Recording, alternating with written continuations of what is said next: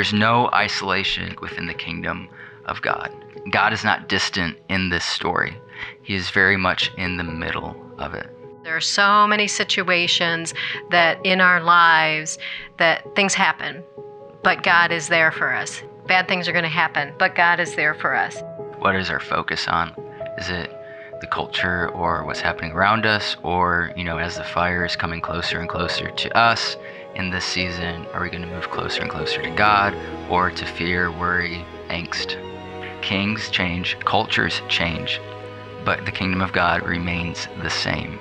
Think about where you're at right now and what what God is revealing to you through this word. And if there's anything that you feel like you've been relying on a little bit too much lately in the world, think about putting your trust in God. Think about putting your faith in God.